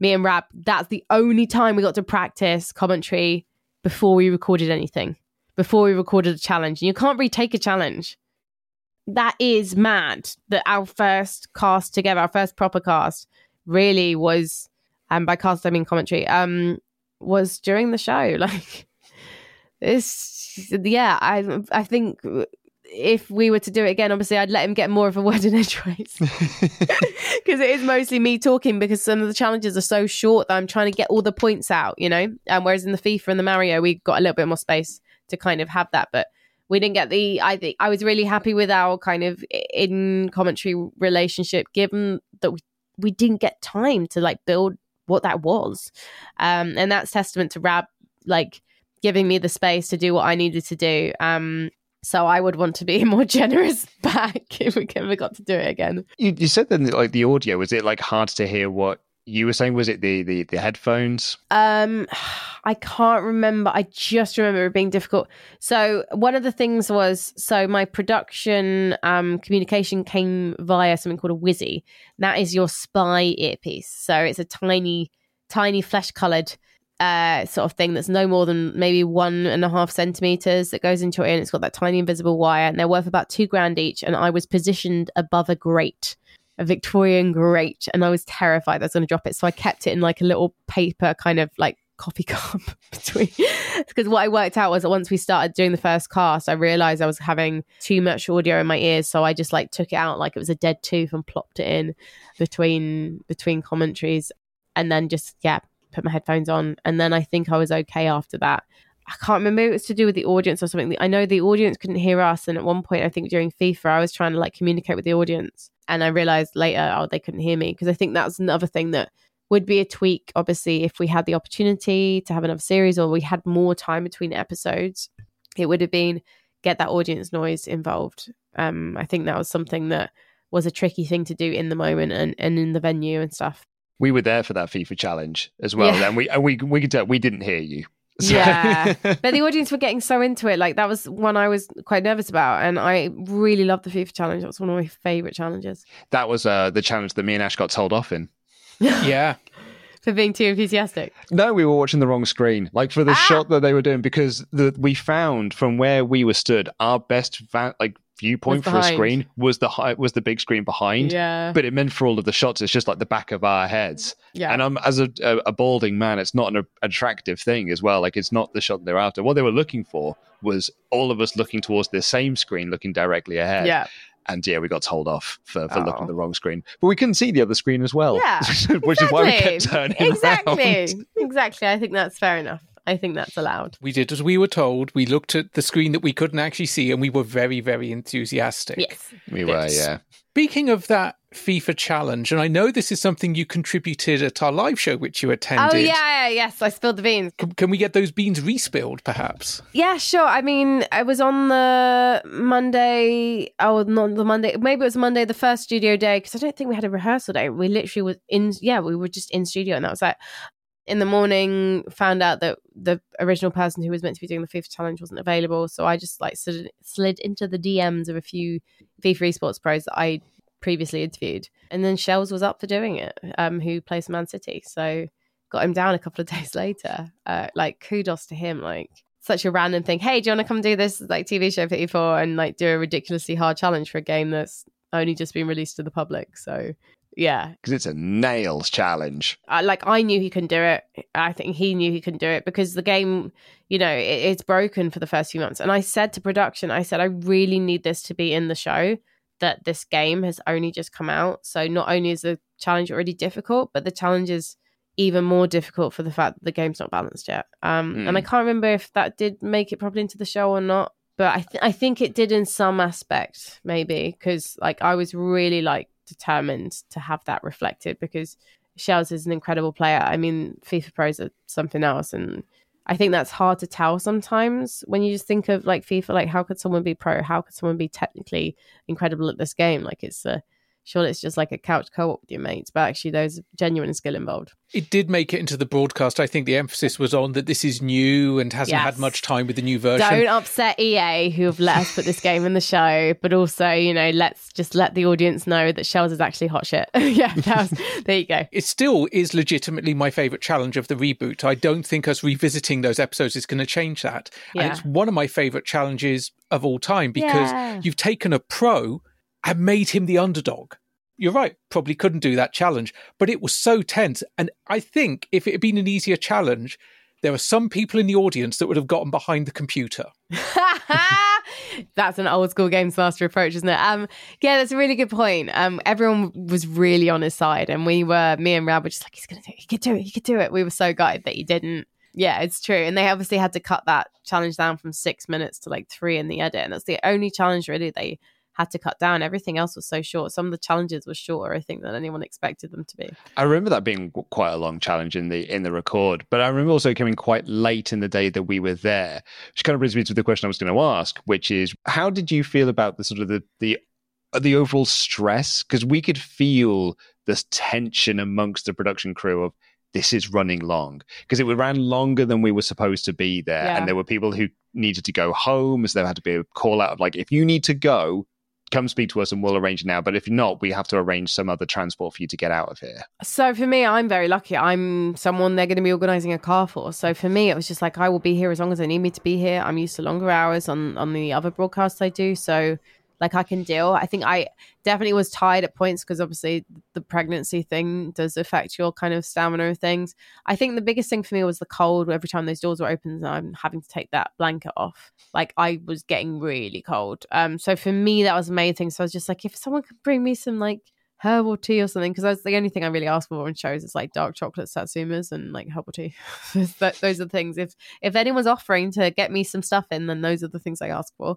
Yeah, I I was obviously being more looked after probably than anyone else in that building because yeah, again got to play the pregnancy card. So yeah, for for me it was fine. I just I didn't want anyone on production to stress out and I knew that we would pull the recording forward the on the final day and we just got challenges done on the final day that we couldn't do on the day two because we were wearing the same things every day and shooting the challenges out of sequence. So, in, so that's production speak for we were not filming one episode on day one, one episode on day two. We were filming challenges that could be mixed and matched across episodes. So we had an idea of which episode which have, would have the challenges because obviously of the format of Little Lad Larry challenge, mates having a challenge, you know, potentially like pro or streamer having a challenge, right? That was the structure of each episode. So there was an idea of what was going to be in each one, but you know, you need to have that leeway just in case to kind of move things around. A little while ago, you mentioned obviously that the uh, Smash Brothers challenge had to be nixed because of age rating. Oh, Thank God.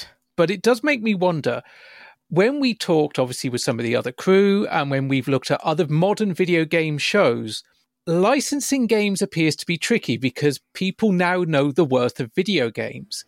Are there any games you can remember that were mooted or hoped for to be used in the show that just ended up not being licensed or, or nixed at the last minute? I think everything made it in that they wanted it to. Emily, the series producer, she's the one who was dealing with all that kind of stuff. So she is your your woman in the know when it comes to that thing. So get Super Smash Bros was next like day of because of the because of the age restriction. Um, not that we didn't have the rights to do it because obviously we did Mario Kart as well. So there was definitely a relationship with Nintendo, which I should probably like bug Emily about because having a relationship with Nintendo in the gaming industry is really difficult. Like I need her contacts because I remember sitting in the trailer and I was looking at my Smash Bros notes and I was being like, okay, so if he's playing Mario, then Zelda's a really good counter to that because of the verticality. And I was literally just trying in my brain to work out like what that matchup could be so I could focus on it because I find like Tekken's 52 characters, Tekken 7, like, and I didn't know at the time I was going to be playing that, but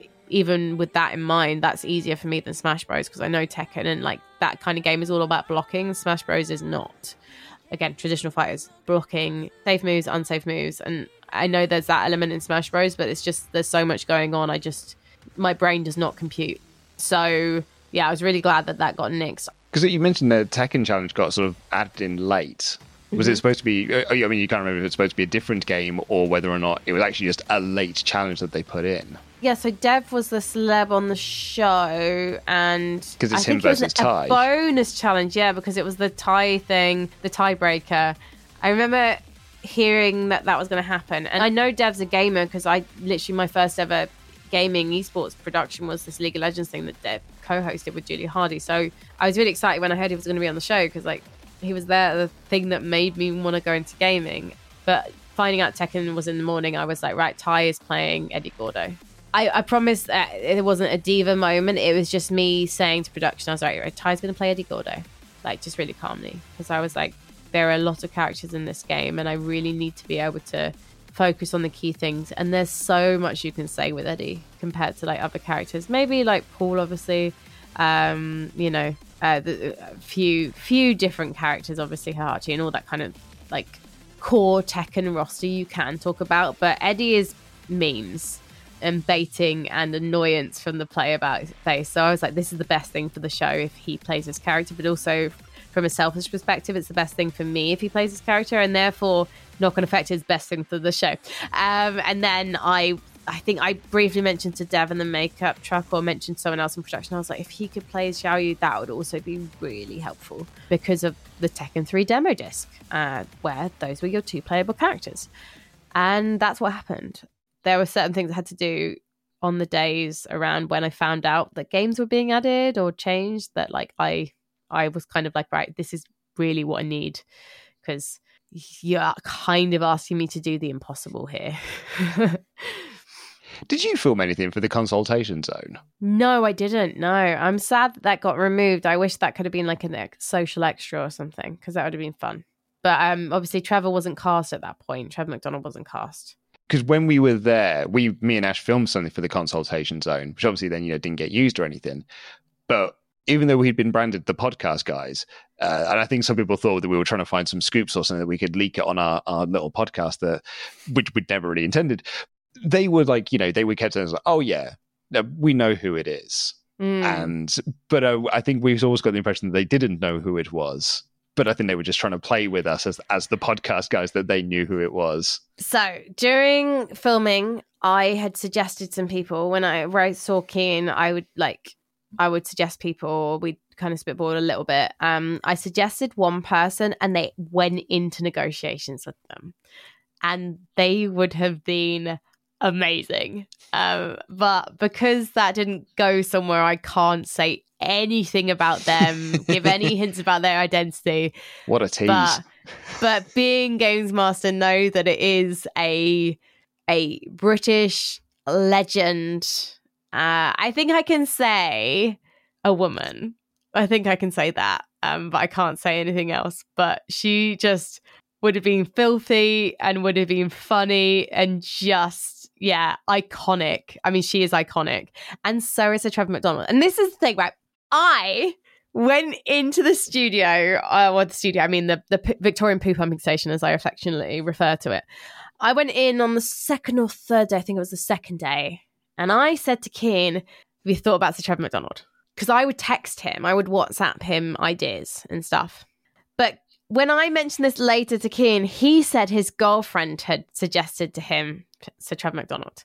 So I can't claim that I helped them cast Sir Trevor McDonald. But they did go into contract negotiations with someone else I previously recommended. So all I'm saying is maybe I helped Sir Trevor out and threw him a freaking bone. Um, but not that he needs it.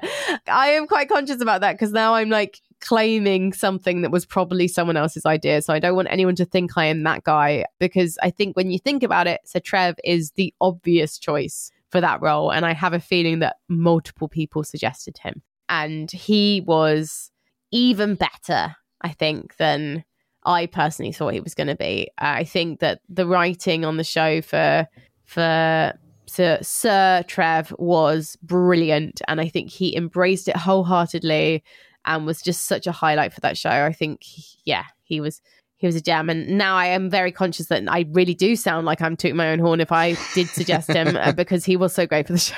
Um, so I think that I was a, I think there was a bunch of people who probably thought of him because you're thinking of someone who is iconic. You're thinking of someone who at first the audience doesn't necessarily go straight to, and also someone who feels Channel 4. And he ticked all of those boxes because I think the name that we either heard on the production, like you know, there's sort of like it was sort of being bandied around or something, or someone had told us, "Oh, I was told this when I went down to film my consoletation, and then this is the person is." The name that we got told was Louis Theroux.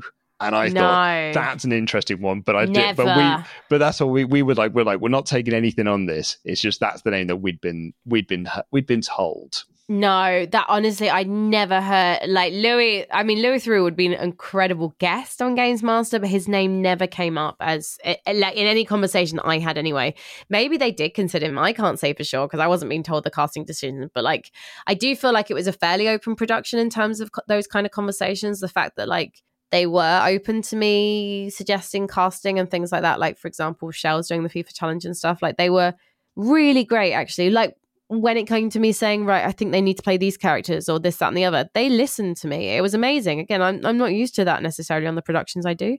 But yeah, Louis was never mentioned. I don't think Louis is old enough. Um, I think he's he'd be perfect for a celebrity challenge. But in terms of as like a games master stalwart, he's also very BBC. Yeah, and so Trevor McDonald had just been in the Channel 4 Black and Proud season, I think. And that is why I mentioned him because I had seen him on all four. And I'd previously associated him with ITV. And suddenly he'd done a show for Black and Proud that had uh, been received really, really well by all accounts.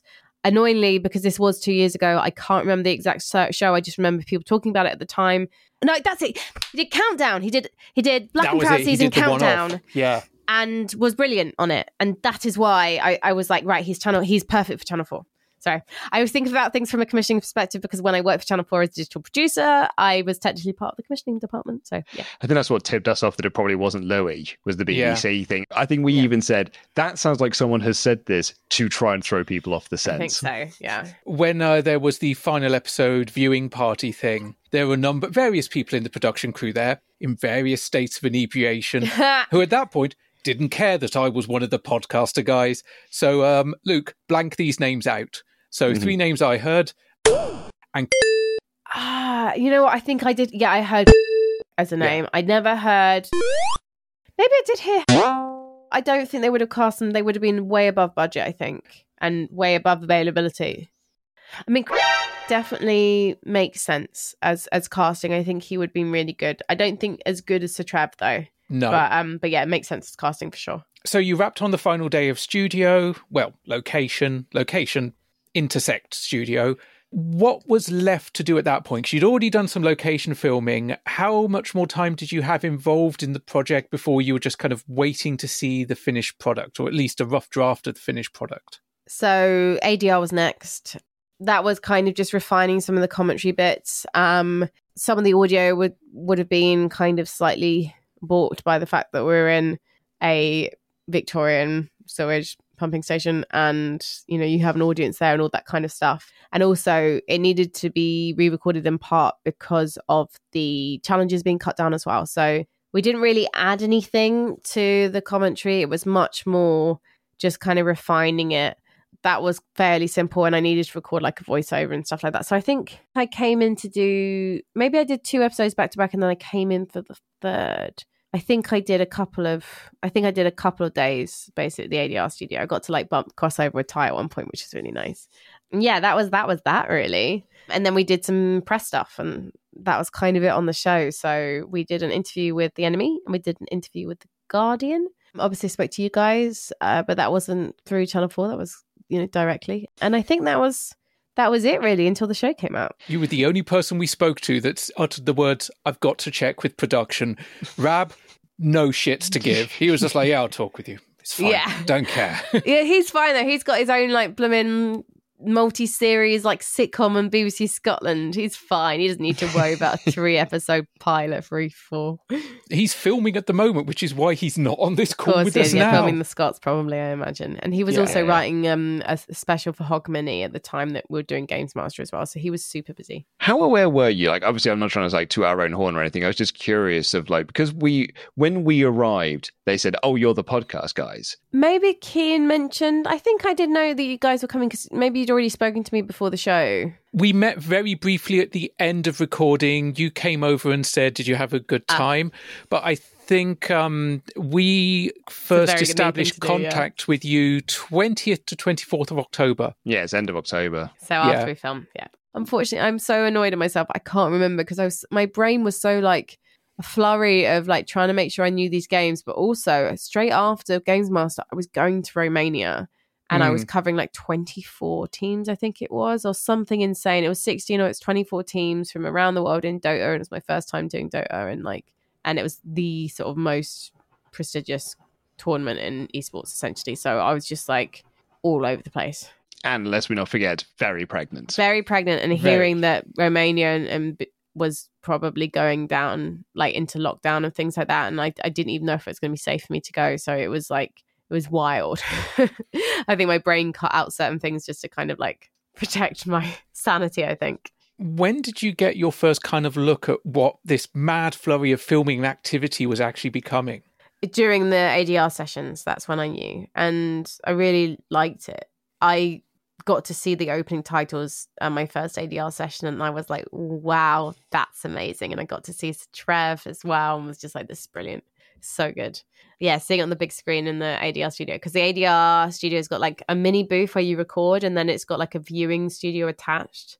You know, like a sort of ten seater kind of cinema thing with a sound recording desk at the back. So that was that was kind of when things felt even more real. You know, you're in this space and you're like wrapping the show, and you can see it on screen. You can see how it looks, how good the venue is, and like what the style of the approach of the show is going to be, and like.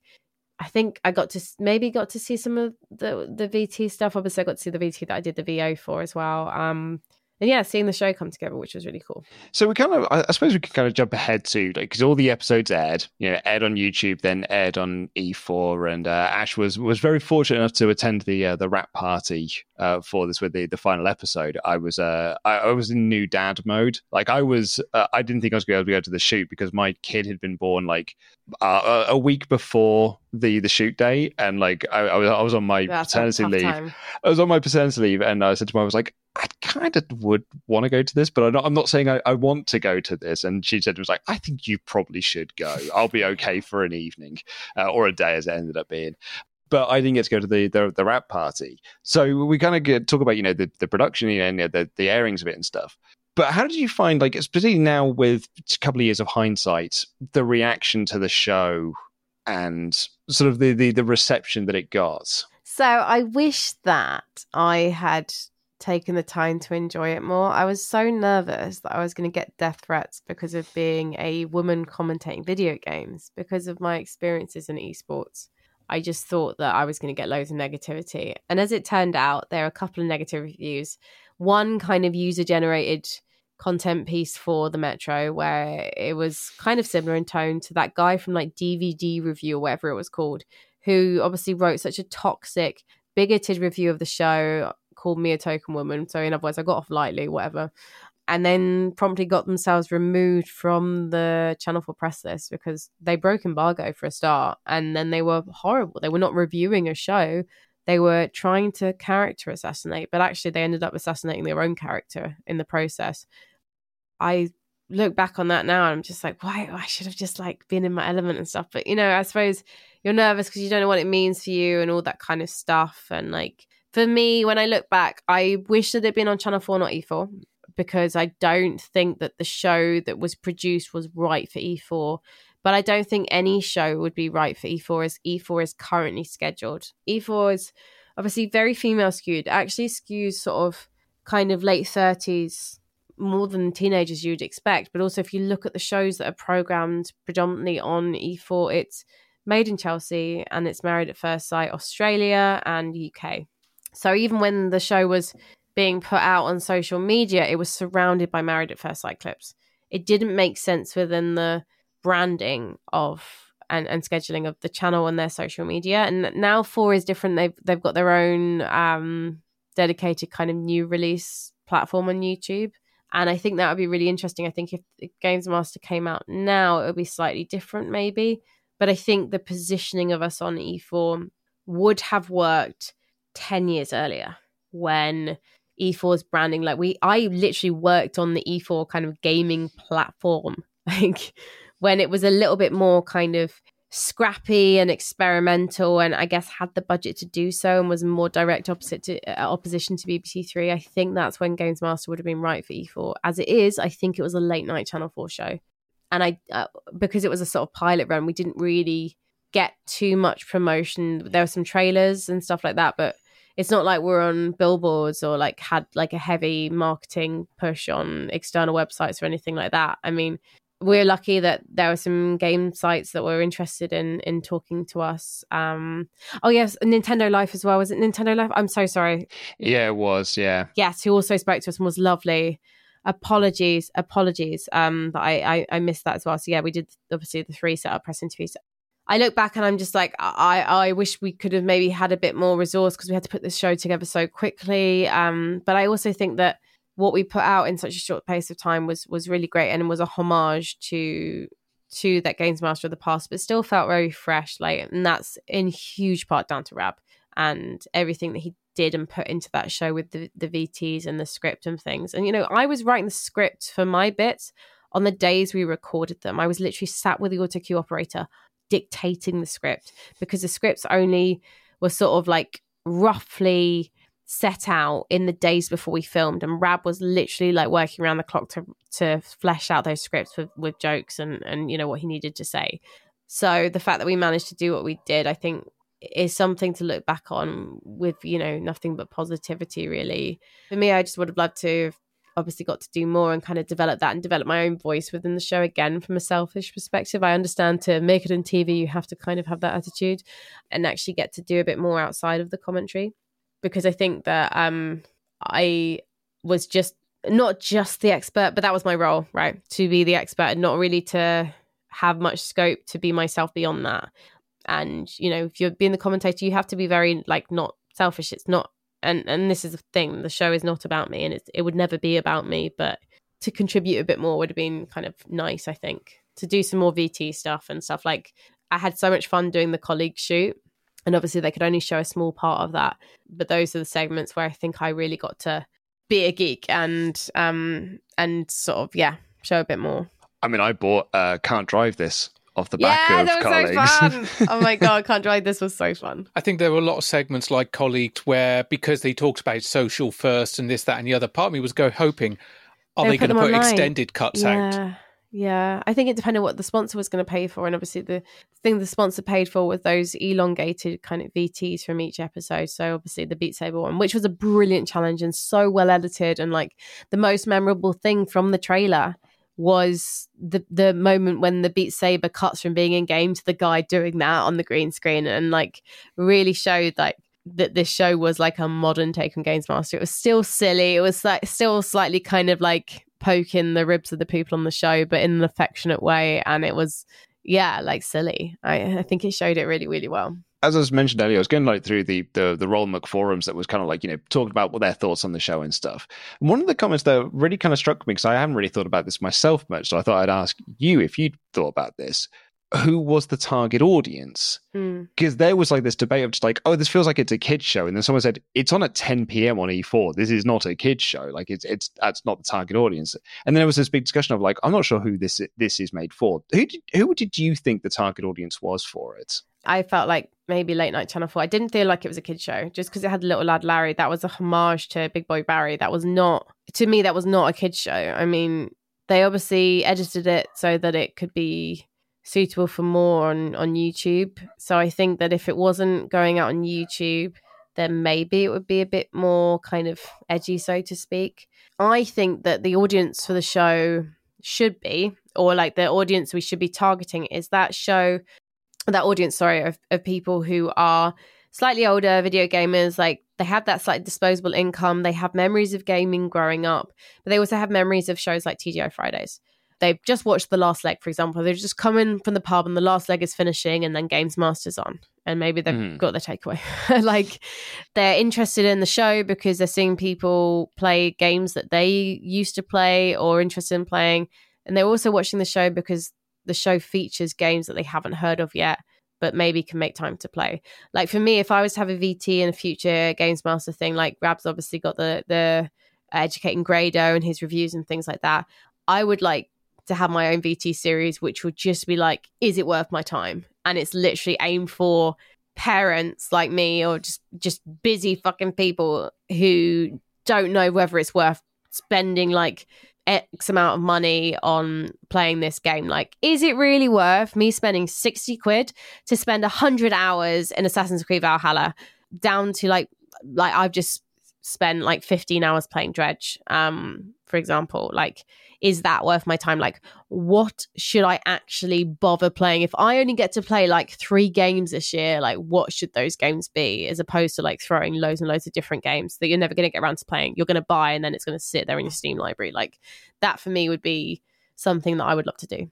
let's talk about that then because they did announce well you know they said they were looking for another brand partner for another series but that's press release you know the the, the sort of 4Sales thing does say a whole new games master it'll be a whole new like it kind of basically said like it's not going to be the same people it's going to be this whole new team and stuff.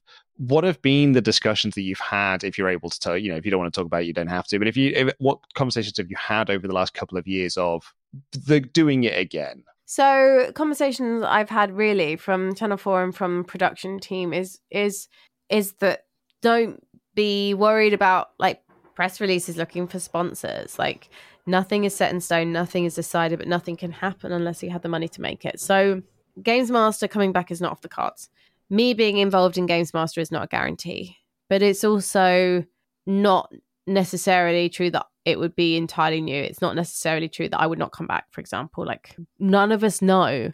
Um I had a really good time on the show. Um I think I fit well in the role that I was given and I think that I have more to give. So I sound like I'm an X Factor right now, but like I would really love to do more if I can. I think gaming on mainstream channels is really difficult because there's so much content on Twitch and YouTube. But I do think there's room for that show. It's just, you know, maybe they'll do it slightly differently. So yeah, I have no idea. I think if they bring it back and the first thing I hear is like a casting announcement, I'm going to be slightly sad, but I'm also going to understand as well. Like, it wasn't anything I did wrong. Like, I wouldn't take that personally. Like, I'd be okay with it. As long as I didn't find out from a press release and someone told me directly, that would be nice to know. But they have no obligation to do that. I'm not pregnant anymore. They don't have to look after my feelings. Were Channel 4 happy with the show from what you could gather? Yeah, yeah, definitely. Definitely. Um, I think I think everyone was happy with the show. I remember when the Guardian article came out because it was written by Stu Heritage. He was one of my favorite writers. I, I he's just brilliant and he's fucking funny and the way he approaches pop culture is brilliant. Like look up his article when the Cocaine Bear trailer came out, for example. He's just irreverent and brilliant. And I loved his review of the show, obviously, because it was a positive one. And he wrote something about me being watchable. And I really appreciated that. It was like, he didn't really need to write that because we all stood out in our own ways. But um, I really appreciated that because I think I had the, I had the sort of so-called stiff neck role in a way. So to have someone kind of point out that like my work was palatable, I appreciate that a lot. So you know what? I got to be in the Guardian and in the NME, and like I'll take that. I'll take that. Uh, Frankie, it's been such a joy to talk to you, to have you back on. Uh, I was actually looking back at some messages that we exchanged around the time, like after the filming day, and we were just talking how lovely everyone seemed and how everyone on the production team seemed so enthusiastic about gaming. And Rab, we met him like for five words, that was it.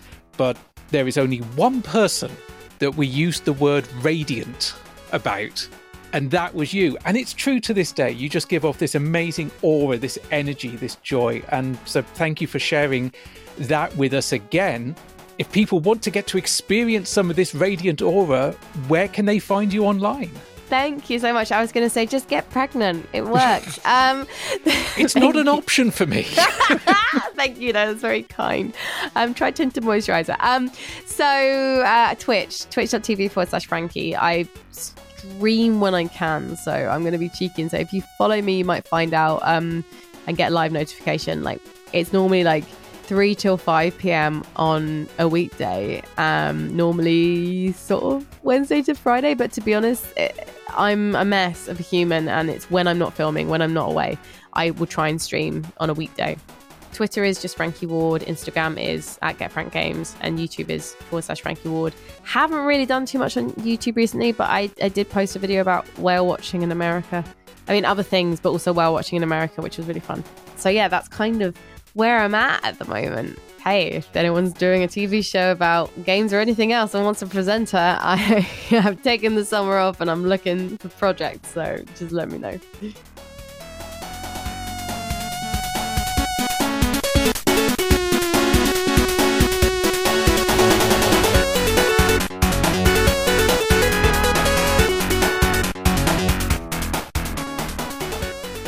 As always, a huge thank you to Frankie Ward for joining us on Under Consoletation to talk about her experience working on the show and to give us a really good, like, insider, you know, information of what it was like on the front line being there and just her giving us her time because we always really do appreciate hanging out with her.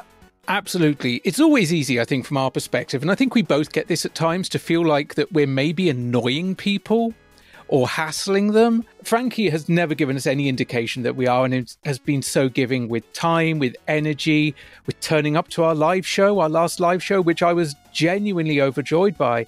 And like recently, her Twitch streams have been just like a real afternoon booster for me. So it was lovely to have her back on the show and be able to catch up with her. But that is going to do it for this week's episode. Next week, it begins officially. We're going to be revisiting episode one of series eight, or the reboot, or whatever you want to call it and then we'll be doing two and three after that and before our final wrap up. But yeah, next week we're going back to Series 8, back to the pumping station, the Victorian poo pumping station. But for the latest on us, you can find us on social media. We are at UnderConsolePod on Twitter, at under.console on Instagram and threads, and you can send us an email to feedback at underconsoletation.com. And if you want to catch up with us in real time, chat with other listeners, other fans of Games Master, old and new, you can do so over on our Discord, details of which can be found in the show notes or on our social media. And if you want to catch up with what I've been up to over on Twitch, which recently has included more wrestling nonsense, as well as playing Quake 2 Remastered, the Nintendo 64 mission pack, on Nightmare mode for the first time. So, never played Quake 2 Nintendo 64 version before, and I just went straight in at Nightmare. All of that can be seen over on our Twitch channel, which is twitch.tv forward slash underconsolepod. And if you want to support this podcast monetarily, you can do so over at patreon.com forward slash underconsolepod. And if you're on the free feed, you can get next week's episode one week early and ad free at the £5 level. And at the £10 level, you get your name read out on the show like these fine folks Adam D, Adam Warrington, Andrew Greenwood, Andy, Arcadia Wild Bill, Chris Price, Chrissy26, Colin, David Palmer, Gordon Aiken, Gordon Brands, Gordon Dempster, Harriet Manga Girl, I am Cheadle, Ian Roberts, Ian Williams, Jamie, Joe McGonigal, Joe Smith, Kevin, Kylie, Lawrence, Link, Mark, Matty Boom, Misha, Nick, Phil, Retro Fun for everyone, Reese, Rich, Richard Downer, Richard Major, Sean Selina, Simon, Sonic Adventure is great, David Fisher, I see what he did there, The Amazing Cliff, Tom Dylan McEvoy, Tom S., William Cottingham, Xanderthal, and Zach. Thank you all so much for listening. We will see you in seven days' time. Take care, everyone. Good night.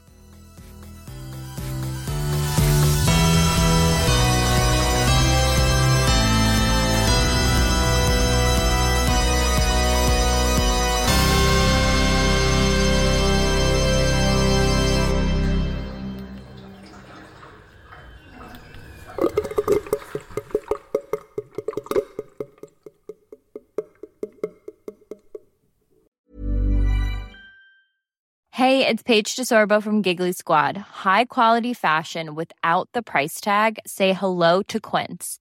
I'm snagging high-end essentials like cozy cashmere sweaters, sleek leather jackets, fine jewelry, and so much more. With Quince being 50 to 80% less than similar brands.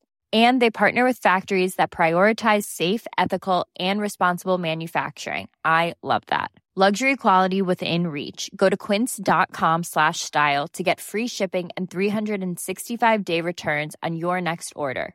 Quince.com slash style. Hi, I'm Daniel, founder of Pretty Litter. Cats and cat owners deserve better than any old fashioned litter. That's why I teamed up with scientists and veterinarians to create Pretty Litter. Its innovative crystal formula has superior odor control and weighs up to 80% less than clay litter. Pretty Litter even monitors health by changing colors to help detect early signs of potential illness. It's the world's smartest kitty litter. Go to prettylitter.com and use code ACAST for 20% off your first order and a free cat toy. Terms and conditions apply. See site for details.